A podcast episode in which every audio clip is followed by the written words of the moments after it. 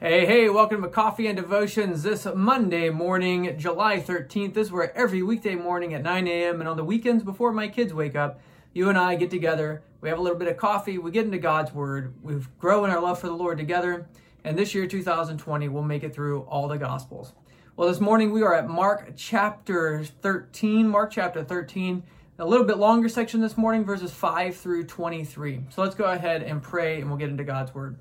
Lord, we thank you so much for this day. We thank you for the blessing it is to have your word in our hands, Lord, with the language we can understand.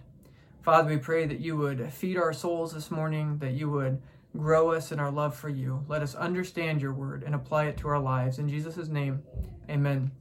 Well, this morning we have our dear, very dear and close friend Taylor with us. So uh, I hope you guys are enjoying these guest episodes. They're going to be going on for most of the summer.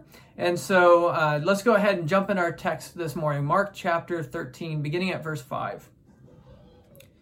And Jesus, answering them, began to say, Take heed that no one deceives you, for many will come in my name, saying, I am he, and will deceive many. But when you hear of wars and of rumors of wars, do not be troubled, for such things must happen but the end is not yet. For nation will rise against nation, and kingdom against kingdom.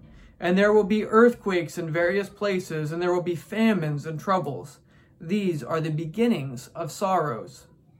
But watch out for yourselves, for they will deliver you up to councils, and you will be beaten in the synagogues. You will be brought before rulers and kings for my sake, for a testimony to them. And the gospel must first be preached to all the nations. But when they arrest you and deliver you up, do not worry beforehand or premeditate what you will speak. But whatever is given you in that hour, speak that. For it is not you who speak, but the Holy Spirit. Now, brother will betray brother to death, and a father his child. And children will rise up against parents and cause them to be put to death and you will be hated for, by all for my name's sake. But he who endures to the end shall be saved. So, when you see the abomination of desolation spoken of by Daniel the prophet, standing where it ought not, let the reader understand. Then let those who are in Judea flee to the mountains. Let him who is on the housetop not go down into the house, nor enter to take anything out of his house and let him who is in the field not go back to get his clothes. But woe to those who are pregnant, and to those who are nursing babies in those days. And pray that your flight might not be in winter. For in those days there will be tribulation, such has not been since the beginning of the creation, which God created until this time, nor ever shall be. And unless the Lord had shortened those days, no flesh would be saved. But for the elect's sake, whom he chose, he shortened the days. Then if anyone says to you, Look, here is the Christ, or Look, here is here he is there, do not be deceived by it. Do not believe it, for false Christs and false prophets will rise and show signs and wonders to deceive, if possible, even the elect. But take heed, see, I have told you all things beforehand. All right, well, that's a big section, and I, I think they're tied together. But as you read through that section, Taylor, what would you write in the margin of your Bible as just a little one sentence summary to, to kind of get at the heart of this passage? Mm-hmm. I think just a summary of God's grace despite all the trials and all the struggles because we see that he cares for the elect and he cares for his people and he's sovereign through all these things. Okay, so how would you write that in a one sentence summary? Hmm. God is sovereign no matter what we face. Okay, God is sovereign no matter what we face. I think that's a great summary. What would you write in the margin of your Bible? Would you write something else? I think in the margin of my Bible, I might write something about uh, even in the greatest of persecution to come, Jesus has warned us. Uh, maybe I would write something like that, but how would you remember this passage? What would you do it. Well, with your summary, what would you underline in your Bible here as the best verse to summarize this section? I think um, in verse, where is it?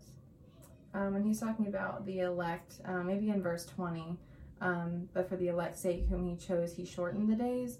So we see God's grace and his sovereignty Mm. um, over all the struggles because he still cares for us, even though we repeatedly sin against him because we he chose us out of grace. Okay, good, good.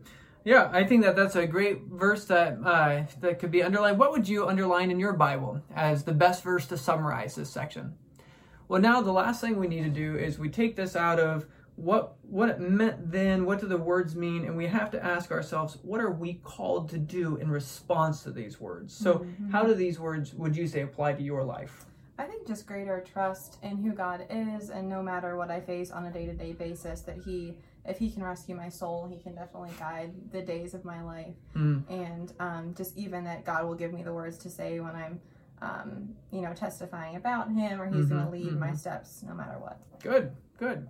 Yeah, I think there's a there's a whole whole kind of host of different applications or things that God could be calling us to do. Maybe for some of you it's to not fear. Maybe for some of you you have been growing in your Christian walk, but that means that you've been having tension with certain relatives and it might be that God is telling you to take comfort here. He's telling you that look, if they hated me, they're going to hate you. That the days are going to come when fathers will hate their children and, and even give them over to death right? He, it, I don't know about you, but I find it comforting that God doesn't hide the reality of discipleship. Mm, absolutely. You know, it's not like He's like, "Oh, follow me. You're going to have everything you want. Everything's going to be wonderful." But He tells us here, hmm Right. right? And He even tells us that there's going to be false prophets. Mhm. There's going to be people who are going to act like they're the Christ, hmm and He's saying, "Don't believe them."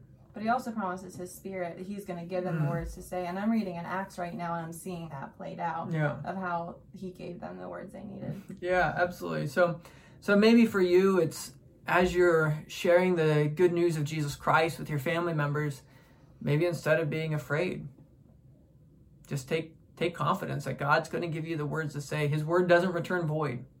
But let me know down in the comments. I love hearing from you guys how the Lord is applying these words to your life. But I pray that you go today walking in the grace and peace of Jesus Christ. God bless. Bye.